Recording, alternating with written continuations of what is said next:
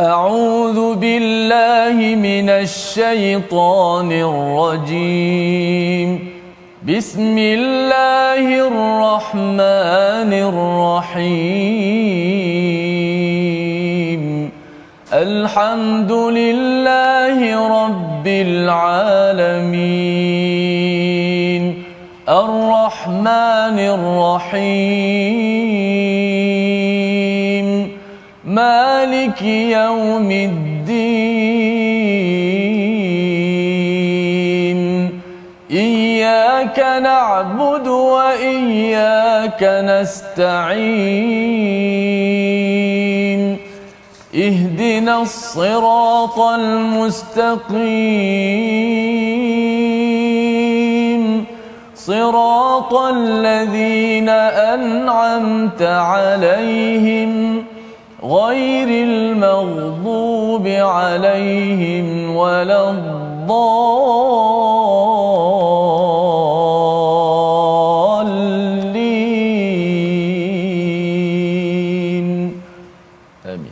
Assalamualaikum warahmatullahi wabarakatuh. Alhamdulillah wassalatu wassalamu ala Rasulillah wa ala alihi wa man wala syada la ilaha illallah syada Muhammadan abduhu wa rasuluh. Allahumma salli ala sayidina Muhammad wa ala alihi wa sahbihi ajma'in. Amma ba'du. Apa khabar tuan-tuan dan puan yang dirahmati Allah sekalian? Kita bertemu pada Syawal yang ketiga pada hari ini. Kita bertemu untuk sama-sama kita mendalami halaman 491 daripada surah Az-Zuhruf, surah perhiasan sebagai satu tarbiyah kepada kita bagaimana Allah memberikan nilai tentang dunia ini dan apakah panduan untuk kita ambil dan bagaimana kita mensikapi agar tidak kita tertipu dengan apa yang ditawarkan, apa yang disediakan, apa yang dibekalkan oleh Allah Subhanahu taala di atas dunia ini. Pada hari ini kita masih lagi pada Syawal yang indah, kita ingin terus bersama Al-Quran bersama Al-Fadil Ustaz Tirmizi Ali. Apa khabar Ustaz? Baik Alhamdulillah Ustaz Faham apa khabar? Baik Alhamdulillah Ustaz ya. Masih beraya lagi Ustaz? Uh, ya, Masya Allah. ya. Kita apa nama ni, uh, masih lagi kita uh, menzahirkan uh, rasa gembira kita. Kegembiraan. Dan uh, budaya-budaya memberi maaf, meminta maaf, satu budaya yang patut diteruskan. Mm-hmm. Bukan sahaja ketika Hari Raya pertama. Ya. Ataupun uh, pada bila-bila masa, budaya ni uh, harus dikekalkan uh, budaya maaf uh, memaafkan. Memaafkan dan menarik uh, dalam surah al ali imran ustaz ya ayat 134 itu bila Allah memuji mengangkat pada mereka yang wal afina anin nas mereka yang memaafkan kerana uh, tidak diberikan penekanan pada orang yang minta maaf ustaz ya. Yeah. pasal sebelum orang minta maaf kita dah beri maaf awal-awal janjinya adalah syurga. Ha, jadi kalau kita nak minta maaf tu okey ya tapi orang datang ataupun kalau katakan boleh kita maafkan awal-awal. Orang minta maaf ke tak minta maaf tetap juga diberi maaf itu adalah salah satu ciri orang yang muhsinin dalam surah Ali Imran ayat 134. Dan pada hari ini kita ingin melihat kepada halaman 491. Jom mari sama-sama kita mulakan dengan doa ringkas kita. Subhanakala ilmalana illa ma 'allamtana innaka antal alimul hakim. Rabbi zidni ilma. Kita saksikan apakah sinopsis bagi halaman 491. Bermula daripada ayat yang ke-23 hingga ayat 25, kebinasaan kaum-kaum terdahulu akibat pengingkaran risalah nabi yang diutus kepada kepada mereka. Diikuti pada ayat 26 hingga 28 penolakan sikap taklid buta terhadap nenek moyang ya mengikut pada ibu ayah orang-orang yang lebih terdahulu tanpa asas ilmu dan bagaimana seruan Nabi Ibrahim dalam menyikapi perkara ini.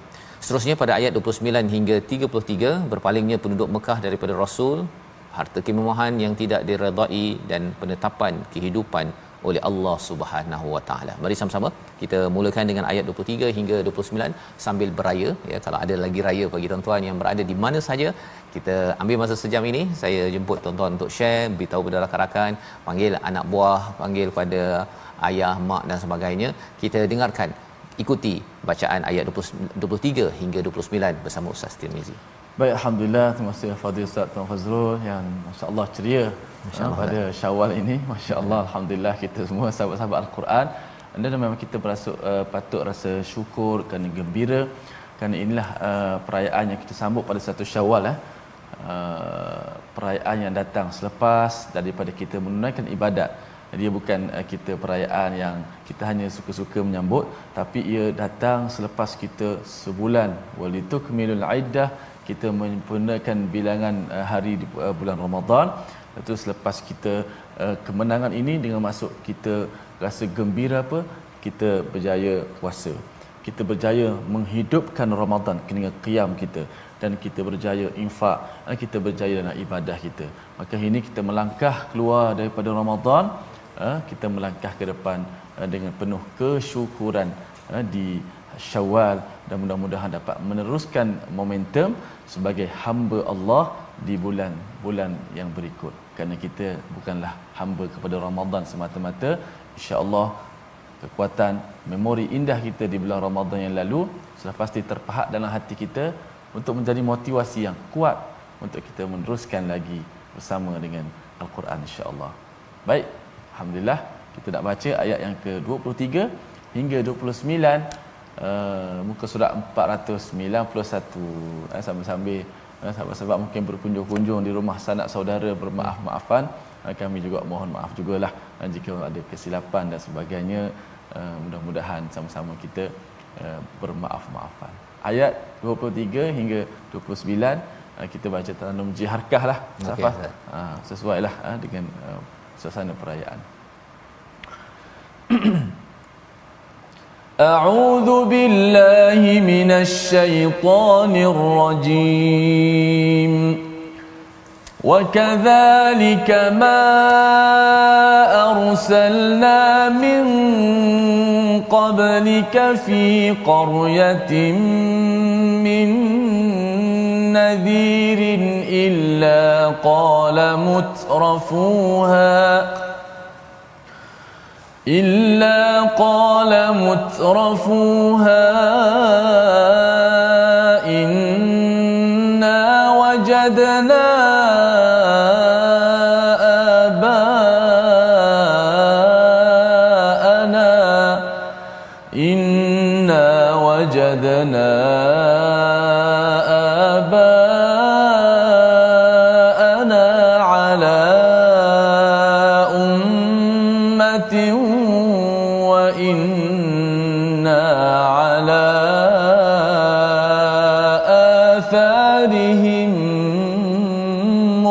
مهتدون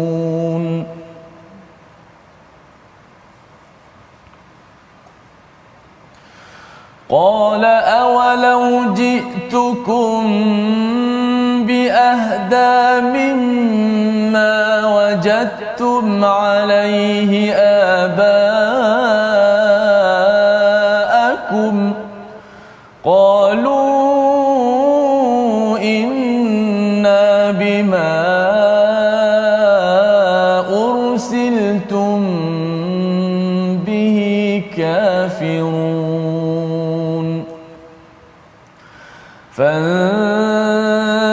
فانتقمنا منهم فانظر كيف كان عاقبة المكذبين. وإذ قال إبراهيم لأبيه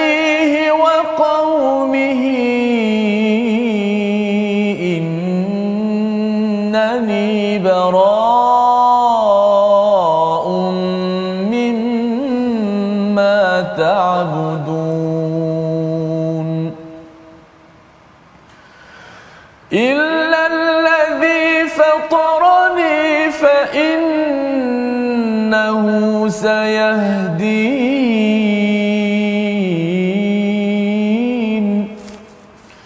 وجعلها كلمة باقيه وجعلها كلمة باقية في عقبه لعلهم يرجعون.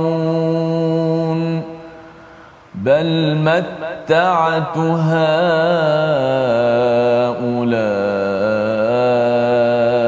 وآباءهم حتى جاءهم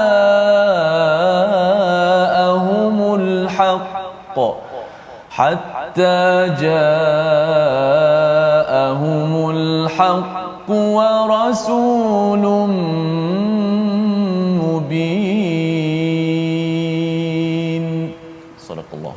barakallahu nazim gitulah bacaan daripada ayat 23 hingga 29 untuk kita menyambung memahami kepada surah az-zuhruf surah perhiasan. Bagaimana Allah menyatakan perhiasan apa sebenarnya? Apatah lagi kita berada pada Syawal bila bercakap tentang perhiasan ustaznya ramai orang berhias cantik-cantik apa eh, langsirnya sofanya keretanya pakaiannya tetapi apakah ianya bertepatan ataupun tidak itu yang kita nak tengok pada pada hari ini.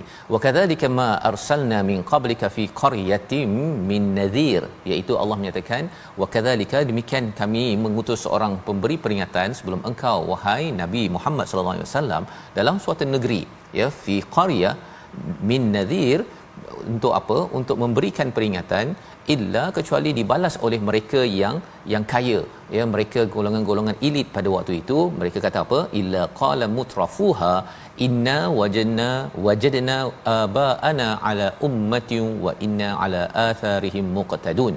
Iaitu mereka menyatakan bahawa eh kami ini adalah dapati bahawa nenek moyang kami ibu ayah kami dah biasa dah buat apa yang yang uh, dibuat jadi buat apa kamu nak ingatkan nak tegur-tegur? Kami dah ada dah. Kami dah ada contoh teladan wa inna ala atharihim jejak mereka, cara hidup mereka itu kami ikut. Kami tak nak ikut kepada kepada engkau wahai nabi yang diutuskan oleh Allah Subhanahu Wa Taala.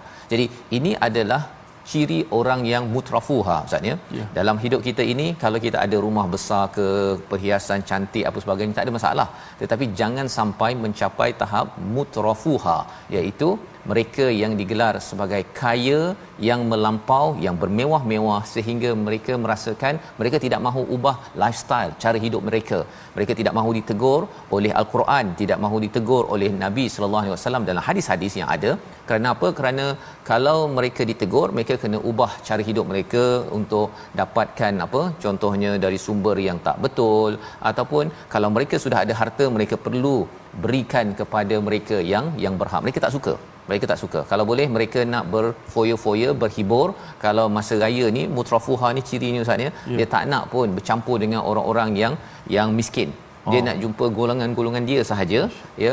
Jamuan hanya jemput kepada orang-orang yang kaya elit sahaja. Orang-orang biasa tidak dijemput walaupun mereka berada di sekitar kejiranan. Jadi ini perkara yang perlu kita uh, ketepikan jangan diikuti kita perlu melawat uh, kepada ahli keluarga ustaz ya. Yang kaya miskin pelbagai. Kita teruskan bersilaturahim kerana itu adalah tanda bahawa kita minta pada Allah kita tidak menjadi mutrafuha mereka yang itraf ya yang melampau bermewah-mewah. Dalam ayat yang ke-24 Allah menyatakan qala awalau ji'tukum bi ahda iaitu rasul berkata Nabi sallallahu alaihi wasallam diajarkan apakah kamu akan mengikutiku sekalipun aku membawa untukmu yang lebih baik daripada apa yang kamu peroleh daripada agama nenek moyangmu? Kamu ada panduan daripada nenek moyang. Kalau saya bawakan kepada ahda ahda ini yang lebih membawa kepada hidayah adakah kamu nak ikut? Itu pertanyaan kepada mereka yang mutrafuha ini yang melampau. Mereka balas apa? Inna bima ursiltum bihi kafirun apa saja yang kau diutuskan ini kami tidak akan bersyukur tidak terima malah kami akan terus mengingkari apa yang kamu buat dia dah ada satu mindset ustaz ya yeah. dia sudah ada satu uh, cara berfikir bahawa saya dah berjaya kot saya dah kaya buat apa nak ikut kamu ya kamu ni pengikut kalau nabi itu di digelar sebagai pengikutnya orang-orang miskin Ya. Ha ya walaupun sebenarnya adalah Abu Bakar dan sebagainya tetapi kebanyakan pengikutnya itu adalah di kalangan B40. Ha lebih kurang begitulah kalau zaman ini gunakan istilah tersebut. Jadi uh, perkara ini kita lihat adalah kesan daripada kita mendapat kekayaan kalau ia tidak dijaga dengan panduan yang kita akan lihat lagi selepas ini maka sudah tentunya seseorang itu boleh melampau mutrafuha. Dan pada ayat yang ke-25 balasannya apa? Allah menyatakan fantaqamna minhum. Ya pasti kami akan binasakan daripada mereka fanzur kaifa kana akibatul mukadzibin perhatikan nanti apa kesan kepada orang-orang yang yang mendustakan kepada risalah daripada Nabi sallallahu alaihi wasallam pada zaman ini ya bila dia kata bahawa uh, kita buat apa nak ikut uh, sunnah nabi itu 1400 tahun yang lepas kan? Uh, kita uh, menutup aurat itu itu 1400 tahun yang lepas dekat kawasan Arab sana mereka tu ganas kita. Ni tak apa.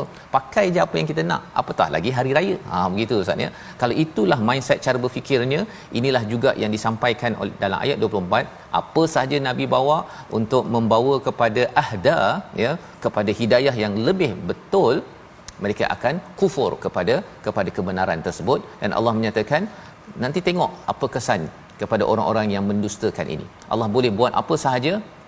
Allah boleh hancurkan. Allah boleh hancurkan di sini boleh hancurkan bila sampai di di akhirat sana. Bercakap tentang mereka yang elit yang tidak mahu menerima teguran ini dirakamkan pada ayat 26 satu kisah kisah Nabi Ibrahim yang kita sudah banyak ikuti dalam al-Quran. Tetapi kali ini Allah mengambil sudut itu ustaz ya. Hmm. agar kita tuan-tuan sekalian berjaga-jaga. Kaya tak salah ya. Mencari harta banyak tak salah. Yang salahnya apabila ianya mencapai ataupun menyebabkan kita melampau ya farah ataupun marah ya. Farah itu gembira melampau-lampau dan marah itu ialah sampai menjadi sombong ya. Sehingga kan memandang kecil kepada adik-beradik kereta kecil ustaz Oh. Ha, balik tu dia bila kereta besar tu dia rasa hmm ha dia pandang sebelah mata dia. Oh. Ya belum lagi apabila rumah balik kampung itu mungkin tak berapa selesa.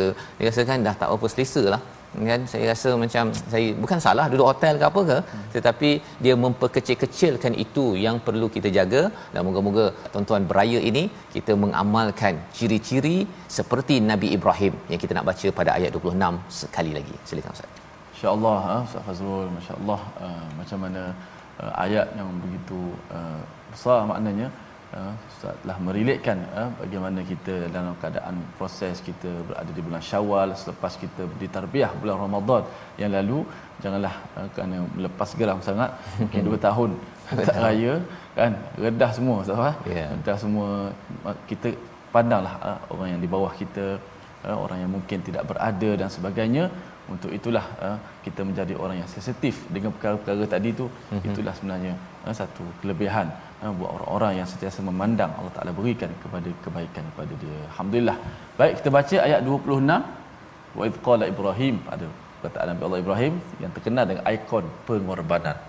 Okey auzubillahi minasyaitanir rajim bismillahirrahmanirrahim. Wa id qala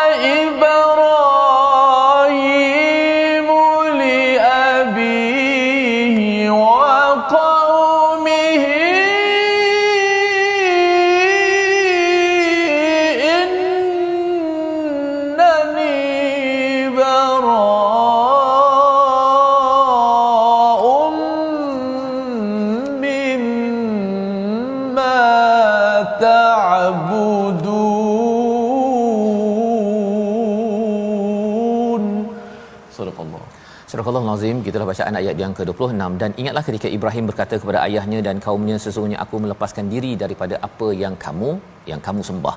Jadi inilah apa yang dimaksudkan mereka yang mutrafuha ini adalah mereka yang bermewah dan mereka ini tidak mengikut kepada panduan tauhid, panduan ilmu yang berasaskan kepada wahyu tetapi mengikut kepada pandangan nafsu. Ustaz ya, dia mengikut pada mak ayah saya dah biasa buat begini. Uh, uh, nenek moyang saya selalu buat begini, senior saya selalu buat begini, orang-orang lama sudah biasa buat begini. Buat apa kita nak ubah-ubah?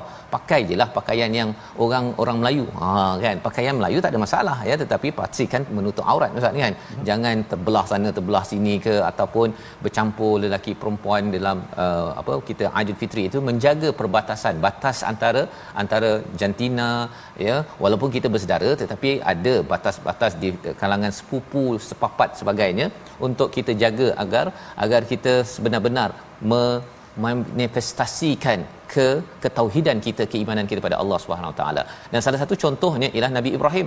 Dia bercakap kepada ayahnya dan kaumnya Ustaz diberikan highlight kepada li abi kerana apa walaupun pada orang yang terdekat Nabi Ibrahim tetap juga benar ya tetap juga atas prinsip bahawa menyembah beribadah menghambakan diri hanya kepada Allah Subhanahu wa taala. Kata beliau innani bara'um mimma ta'budun.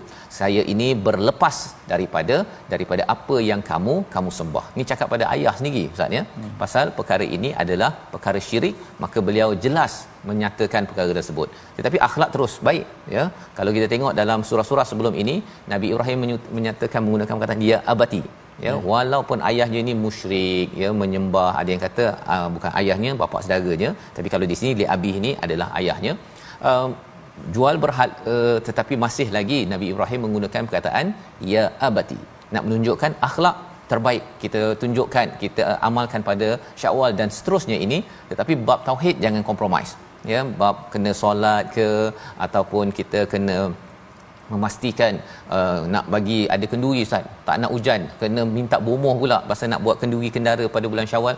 Jangan sekali-kali itu diamalkan. Tegur sedikit kepada sesiapa yang beri idea tersebut. Kita minta pada Tuhan. Bomoh itu pun pakai Tuhan. Maksudnya bergantung pada Tuhan dia tak boleh kawal hujan. Kalau hujan sudah ditakdirkan pada pada tempatnya. Jadi ini adalah kejelasan. Nabi Ibrahim menyatakan illallazi fatarani fa innahu sayahdin. Ya iaitu aku akan beribadah hanya kepada Tuhan yang telah menciptakanku dan dialah yang akan beri hidayah bukannya daripada tuhan-tuhan yang yang engkau jual yang engkau sembah. Ini semuanya tidak membawa kepada jalan jalan hidayah. Membawa kita kepada perkataan pilihan kita pada hari ini kita saksikan. Iaitu iqtada iaitu mengikuti dua kali sahaja disebut di dalam al-Quran dan kita perhatikan perkataan ini pada ayat 23 di mana orang-orang yang mutrafuha yang melampau ataupun yang yang bermewah tanpa asas ini mereka menyatakan bahawa kami ini ikut dekat-dekat tetapi bukan kepada nabi tetapi mengikut kepada jejak ibu ayah nenek moyang orang-orang terdahulu yang tidak berasaskan ilmu. Dan ini ditemplak kita harapkan Syawal ini adalah bulan di mana kita terus bersama dengan Quran, bersama dengan Nabi, bukannya mengikut nafsi-nafsi sahaja. Kita berehat sebentar. My Quran Time, baca, faham, amal insya-Allah.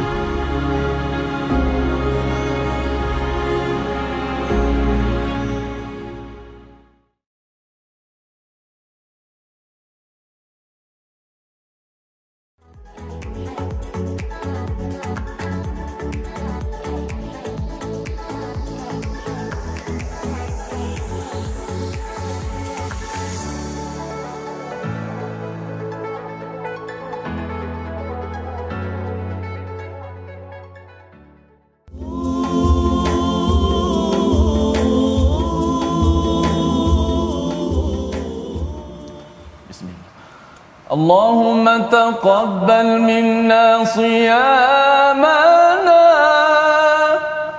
وتقبل منا قيامنا وتقبل ركوعنا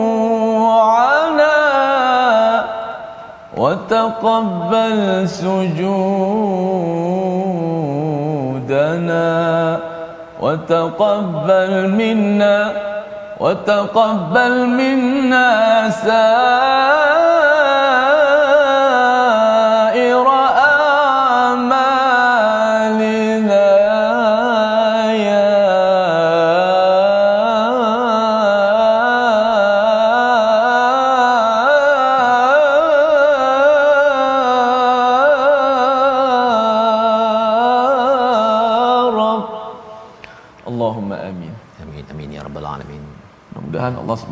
Taala uh, menerima segala amalan kita, taqabbal minna siyamana, puasa kita, uh, qiyam kita, salat kita, setiap rokok kita, setiap sujud kita dan setiap kekhusyukan kita dan seluruh amalan yang kita lakukan pada bulan Ramadan kita doakan tidak lain tidak bukan supaya Allah Taala terima segala amalan kita.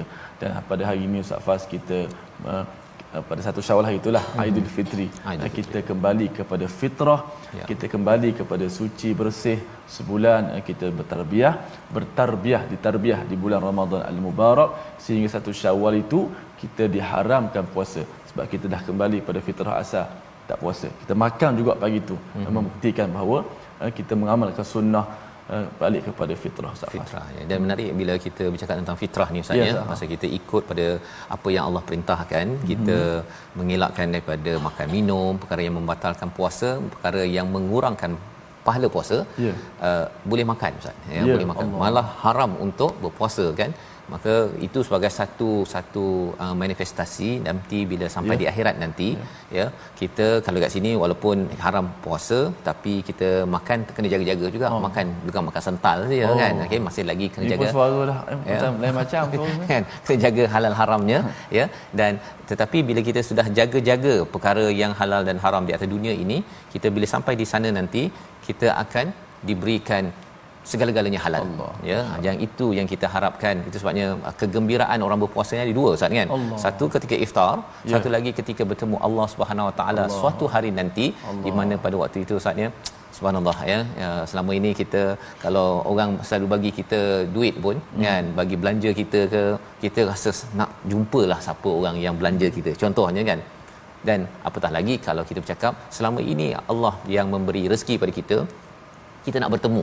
Bertemu dengan Allah Subhanahu Wa Taala dan mungkin kita tak dapat bayangkan sekarang ini tetapi ia adalah satu kemanisan yang melangkau daripada apa yang boleh kita bayangkan yang tak pernah kita lihat tak pernah kita dengar.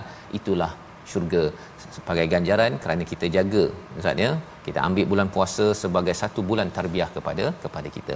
Jadi atas itu kita ingin meneruskan apa yang kita baca pada hari ini namun kita jangan lupa tajwid Ustaz. Allah. Pada raya-raya ni Hampir juga. lupa, ya. ha dia, dia istilahnya Ustaz Tarai cakap. Ha. Raya-raya juga. Ya, Quran time jangan lupa. Ha Oh, okey, kan okey, jadi okey. kali ni tajwid Ustaz silakan. Masya-Allah. Ha, tajwid pun jangan lupa ya. Jangan lupa. Okey okey kita ambil tajwid sikit. Kita tengok slide kita uh, abang Ijam kita, penerbit kita. Okey. Um, contoh dalam surah Az-Zukhruf ayat 49 ayat uh, halaman 491 bal matta'tu haula'i wa aba'ahum hatta ja'ahumul haqq. Rasulun mubin. Sempurnakan hukum mat dalam ayat ini? Hukum mat banyaklah dalam ayat ini lah. Cuma kalau kita fokus pada mat yang panjang lebih daripada dua harakat uh, ada berapa tu? Yang pertama ada bal matta'tu ha kemudian la pada haula ada dua kat situ ha okey ha itu mat uh, jaiz la itu dipanjangkan juga sama empat harakat uh, mat wajib. Wa abaahum juga dipanjangkan sebanyak uh, empat harakat. Hatta jaahum juga dipanjangkan sebanyak empat ataupun lima harakat. Yang ada tanda-tanda mat dekat atas tu yang warna uh, biru laut tu kan? Uh, yang tanda mat di atas setiap uh, huruf mat itu. Uh, semua tu kalau orang buka Quran yang ada color tajwid tu dia dapat tahulah sedikit uh, sekurang-kurangnya uh, tanda itu panjangnya lebih daripada dua harakat. Uh, kalau sama ada mat jaiz ataupun mat wajib mengikut bacaan qiraat uh, imam kita Hafs an Asim Mutarid Syatibi baca empat ataupun lima. Macam kena panjanglah uh, tak boleh kita main langgar aje uh, hatta ja'ahumul haqq. Oh, tak, tak, tak cukup panjang. Walaupun uh, mungkin uh, betul uh, kurang panjang itu tidak sampai mencacatkan makna. Uh, tapi uh, panjangkanlah suara kita tempat yang panjang. Manalah tahu dengan panjangkan suara kita itu Allah panjangkan kita pula di hari akhirat uh, dapat melihat uh, kenikmatan-kenikmatan. Juga kerana kita uh, jaga disiplin. Setiap ada setiap perbuatan ada peraturan dia. Setiap benda ada peraturan dia.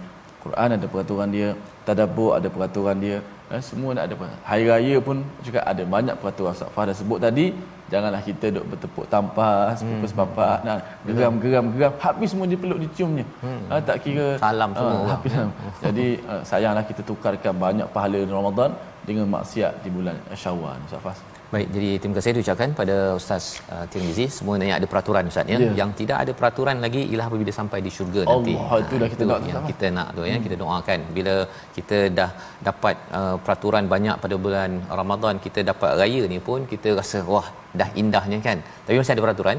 Suatu hari nanti kita harapkan Allah, Allah izinkan kita dengan rahmat Allah dan rahmat Allah itu ada dinyatakan pada ayat yang kita nak baca selepas ini Ustaz ya. Jadi sebelum rehat tadi kita sudah membaca sehingga ayat 29 di mana pada ayat 28 tentang Nabi Ibrahim wa ja'alaha dan kami menjadikan Nabi Ibrahim ini kalimatan kalimatan baqiyah ya iaitu kalimah yang kekal yang menjadi legasi Nabi Ibrahim kekal kepada anaknya Ishak Yakub dan sebagainya yang menjadi menjadi panduan kepada aqibihi iaitu keturunannya la'allahum yarji'un agar kita semua akan kembali juga kepada Allah Subhanahu Wa taala kena melihat kepada kalimah yang di tawarkan ataupun yang dikongsikan oleh Nabi Ibrahim iaitu kalimah tauhid yang telah pun kita bincang pada surah yang ke-14. Tetapi di sini Allah nak beritahu bahawa kalimah tauhid ini ustaz ya amat berharga berbanding dengan zukhruf yang pelbagai. Ya perkataan zuhruf kita akan jumpa pada hari esok insya-Allah. Tetapi Allah menyatakan lagi bal matta'tu haula iaitu kami ataupun aku telah memberikan nikmat kepada semua orang ya. Dan pada abaahum iaitu kepada nenek moyang mereka hatta sehingga kan apabila datang dua perkara iaitu al-haq iaitu wahyu Quran wa rasulun mubin. Mereka tidak membuat keutamaan memilih yang benar-benar. Sehingga kan ayat 30 sehingga ayat 33 menjelaskan lagi bagaimana kita perlu menyusun cara kita memilih dalam kita hidup agar kita jangan tersilap pilihan menuju ke tempat yang salah di akhirat nanti. Kita teruskan bacaan ayat yang ke-30 hingga 33 untuk kita pastikan pastikan bahawa kita pilih yang betul apakah yang lebih berbaloi untuk kita bahagia di sini, bahagia di akhirat sana. Silakan Ustaz. Baik, masya-Allah, kepada uh, Ustaz Fazrul yang memberi pencerahan kepada kita uh, walaupun ayatnya saya nak baca pun berbelit-belit lidah saya kan tak faham lagi baca saja sangat-sangat memang susah ayat ni tapi uh, disiplin-disiplin yang kita ikut uh, peraturan-peraturan kita ikut kata Ustaz Fazal nanti kalau tak nak peraturan insya-Allah di sana ni tak ada peraturan mm-hmm. dengan makna Allah Allah berikan nikmatan seluas-luasnya ya, bagi orang yang mengikut peraturan dekat dunia ni baik jom kita baca ayat yang ke-30 Safa hingga ya. ke-33 أعوذ بالله من الشيطان الرجيم ولما جاءهم الحق قالوا هذا سحر وإنا به كافرون. وقالوا لولا نزل هذا القرآن على رجل من القريتين عظيم. أهم يقسمون رحمة ربك. نحن قسمنا بينهم معيشتهم في الحياة الدنيا. ورفعنا بعضهم فوق بعض درجات ليتخذ بعضهم بعضا سخريا. ورحمة ربك خير مما يجمعون. ولولا أن يكون الناس أمة واحدة لجعلنا لجعلنا لمن يكفر. بالرحمن لبيوتهم سقفا من فضة ومعارج عليها ومعارج عليها يظهرون Surah Al-Nazim telah bacaan ayat yang ke-30 hingga 33 di mana menyambung kepada apakah respon daripada mereka yang didatangi dua perkara iaitu didatangi al-haq iaitu al-Quran dan juga rasul yang jelas membawakan penerangan untuk hidup yang jelas mubin. Pada ayat yang ke-30 bagaimana respon mereka ulama ja'ahumul haq qalu mereka membalas dengan dua respon. Yang pertama mereka kata hadza sihr. Ini adalah sihir. Mereka tahu bahawa Quran ini memberi kesan yang amat teruja ya yang mengesankan sampai jiwa. Tetapi kerana mereka tidak mahu menerima kebenaran tersebut mereka menggelarkannya itu sebagai sihir berbanding dengan mukjizat daripada Allah Subhanahu Wa Taala. Yang kedua wa inna bihi kafirun iaitu mereka mengingkari kepada isi kandungan apa yang diseru oleh oleh Nabi Muhammad sallallahu alaihi wasallam. Dan sekali lagi mereka menyatakan pada ayat yang ke-31 waqalu laula nuzila hadzal quran. Kalaulah quran ini diturunkan kepada orang lelaki minal qaryataini azim daripada dua negeri.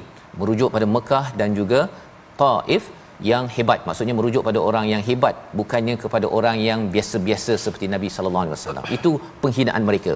Mereka adalah orang elit mutrafuha jadi mereka hanya nak percaya kepada geng-geng mereka saja ustaz. Hmm. kalau geng mereka bercakap okey saya terima. Tapi kalau Nabi Muhammad pengikutnya pun adalah alah cikai-cikai yang lebih kurang begitu mereka merasakan bahawa kalaulah Quran diturun pada orang yang hebat di kalangan dua Mekah dua dua negeri ini ya pasal mereka ni orang-orang kaya Ustaz ya yeah. di Mekah. Dan di Mekah itu ada apa? Masjidil Haram. Itu adalah projek besar mereka untuk mendapat sumber ekonomi.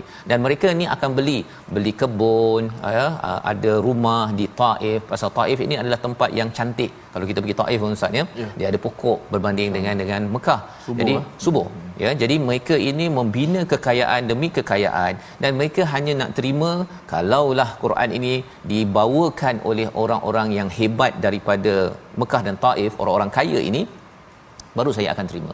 Ini adalah pelajaran untuk kita. Apabila kita menerima sesuatu, ya, memilih kita nak mendekati orang yang kaya harta ataupun kaya Quran. Kita kena pilih tuan-tuan. Ya pasal kadang-kadang kita mungkin terpana dengan terpana dengan uh, kaya harta tetapi rupa-rupanya itu ditegur oleh Allah Subhanahu taala pada ayat yang ke-32 ahum yaqsimuna rahmatar rabbik. Ya iaitu apakah mereka yang membahagi-bahagikan rahmat Tuhanmu jadi mereka memilih pilih juga Ustaz. Yeah. Ya bila dia kata oh Quran ni sepatutnya bukan nabi ni kan bagi pada orang-orang yang kaya ni baru kami nak percaya. Mereka pula yang nak apa istilahnya beri arahan pada Tuhan. Jadi Allah kata menemplak ahum yaqsimuna rahmat rabbik. Adakah mereka ini yang nak bagi-bahagikan? Memanglah selama hari ini mereka ada duit mereka bagi-bagikan. Sampaikan bab wahyu pun mereka nak jadi ketua nak menunjukkan kehebatan sehingga kan nak pilih sepatutnya Allah Tuhan ni tersilap kot bagilah kepada orang kaya daripada Mekah dan Taif barulah mungkin kami akan mempercayainya. Jadi Allah menyatakan nahnu qasamna kami yang membagikan bainahum ma'isyatahum fil hayatid dunya. Allah beritahu bahawa sebenarnya Ustaz ya, yang mereka kaya tu Allah yang bagi. Bukan mereka yang usahakan, mereka usaha macam mana pun kalau Allah tidak izinkan seperti mana kita baca dalam surah Fusilat sebelum ini mereka tidak akan jadi kaya. Ya kaya miskin ya harta dilapangkan ataupun dikadarkan ya disempitkan itu semuanya adalah milik Allah bukan tanda kemuliaan tetapi ujian sebagai satu fitnah di dalam di dalam kehidupan.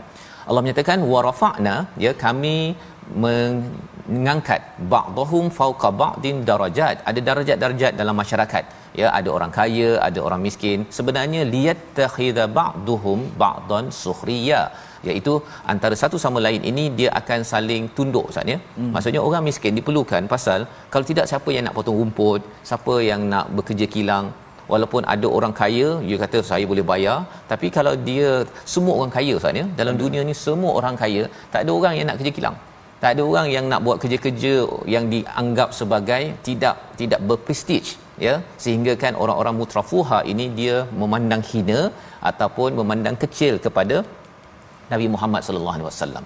Jadi Allah jadikan pelbagai darajat dalam masyarakat ini adalah untuk saling menolong dan warahmatu rabbika khairum mimma yajma'un iaitu rahmat Tuhanmu itu lebih baik daripada apa yang mereka kumpulkan. Ada dua maksud sebenarnya. Rahmat ini kalau di dunia itu maksudnya al-Quran kumpulkan sebanyak mungkin al-Quran tuan-tuan sekalian hafaz sebanyak mungkin tadabbur sebanyak mungkin baca sebanyak mungkin belajar tajwid tahsin taranum sebanyak mungkin itu adalah lebih baik daripada apa yang mereka kumpulkan. Ayat ini lebih kurang dalam surah uh, Yunus ada dinyatakan juga ya iaitu falyafrahu ya sila bergembira uh, dengan apabila kita mendapat uh, panduan daripada al-Quran ya kerana itu adalah satu fadal daripada Allah mimma yajma'un khairu mimma yajma'un. Berbanding dengan harta kita rasa macam eh saya kagumlah orang ni dapat jadi kaya jadi banyak harta dan sebagainya. Tetapi kita kena ingat yang lebih tinggi harganya daripada harta yang ada adalah al-Quran yang akan menjemput rahmat di akhirat nanti namanya syurga Ustaz ya. Dan bercakap tentang nilai nilai dunia ini kalau kita masih lagi uh, teragak-agak nak letak mana keutamaan Quran ataupun harta yang perlu saya kejar sebenar-benarnya. Ayat 33 kita baca sekali lagi. Untuk kita memahami rupa-rupanya di sisi Allah dunia ini Allah nyatakan pada ayat 33 kita baca bersama. Ah masya-Allah ayat 33 uh, eh, nak pilih yang mana? Uh, kekufuran ke ataupun keimanan? Nak pilih al-Quran ke ataupun uh, hawa nafsu kita? Uh, kita baca ayat 33 mudah-mudahan Ramadan itu benar-benar mengajar kepada kita uh, bagaimana uh, memori indah ibadat yang kita lakukan. Benar-benar kita memilih uh, jalan uh, keemasan dan mudah-mudahan Allah Subhanahu Wa Taala pimpin kita beri kepada kita kurniakan kepada kita istiqamah dalam bulan Syawal ni ke seterusnya uh, sehingga kita uh, bertemu dengan Ramadan yang akan datang dengan penuh kegembiraan dan kita boleh berazam. Sekiranya datang Ramadan lagi tahun depan bertemu kita nak lebih baik lagi sentiasa nak lebih baik ayat 33 Safah ya Gata tekuk sikit Gata tekuk ya, Raya tak raya tak apa A'udzubillah minasyaitanir rajim ولولا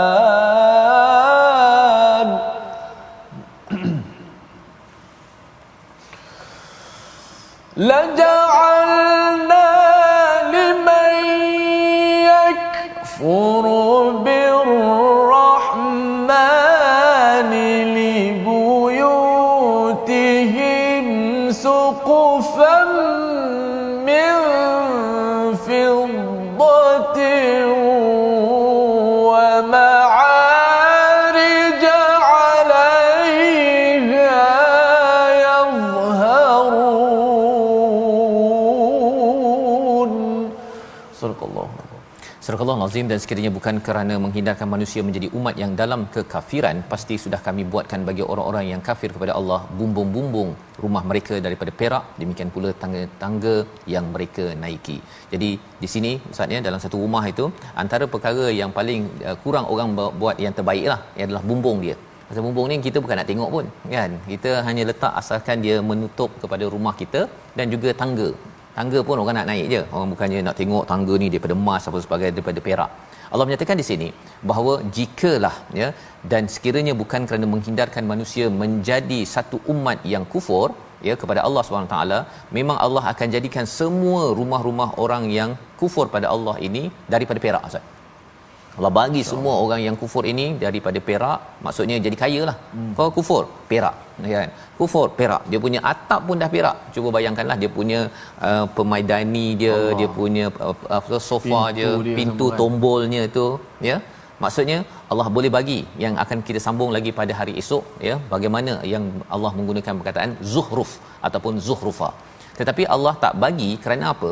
Kerana Allah tahu bahawa dunia ini amat mencabar dia akan menggamit kepada perasaan ramai manusia sehingga kan ramai manusia akan mula untuk kufur ustaz. Ya jadi Allah tak bagi Allah boleh bagi. Tetapi Allah tak buat pada semua orang kufur itu perkara tersebut lantaran Allah nak suruh kita tahu mana yang perlu dipilih. Yang perlu dipilih adalah Quran dan rahmat di syurga Allah bukannya memilih dunia. Dunia ini sebagai mata' ya kita gunakan uh, untuk sementara sahaja. Ya gunakan sementara menuju kepada hari akhirat nanti. Di sinilah bagaimana kita perlu memahami lagi tentang psikologi cinta pada harta yang kita akan sambung lagi pada hari esok. Membawa pada resolusi kita pada hari ini kita saksikan. Yang pertama kita tegakkan kalimah tauhid sebagai sebuah perjuangan yang tiada henti sebagaimana ditunjukkan dalam ayat ke-28 kisah Nabi Nabi Ibrahim. Yang kedua Al-Quran untuk semua lapisan manusia tidak kira pangkat, harta dan kuasa sebagaimana dalam ayat 31 bahawa ianya bukan hanya milik orang tertentu atau mestilah orang pandai sahaja ataupun orang kaya sahaja barulah layak untuk bersama Al-Quran itu sendiri. Yang ketiga, yakin dengan takdir yang telah ditetapkan dalam kehidupan bagi setiap manusia kerana kerana kita tahu bahawa kalau kita dapat sesuatu yang lebih berbanding apa yang kita mampu, khuatir kadang-kadang ia membawa kita jauh daripada keimanan. Kita doa bersama Allah pimpin kita dengan wahyu al-Quran. Silakan Ustaz. Bismillahirrahmanirrahim. Alhamdulillah wassalatu wassalamu ala Rasulillah. Allahumma taqabbal minna siyamana وتقبل منا قيامنا وتقبل ركوعنا وتقبل سجودنا وتقبل منا سائر أعمالنا يا رب العالمين. اللهم لنا أسئلة كثيرة ولنا حاجات كثيرة. فاقضها لنا يا رب العالمين. Alhamdulillah ya Rabbil Amin amin ya rabbal alamin. Moga-moga Allah terus ya, terus menerima segala amal kita dan sudah tentunya sinar mentari cerah angkasa merentas kebun Haji Mat Sirat. Carilah Quran setiap masa amat berbaloi dunia akhirat. My Quran Time baca faham amal. Bertemu lagi insya-Allah. Assalamualaikum.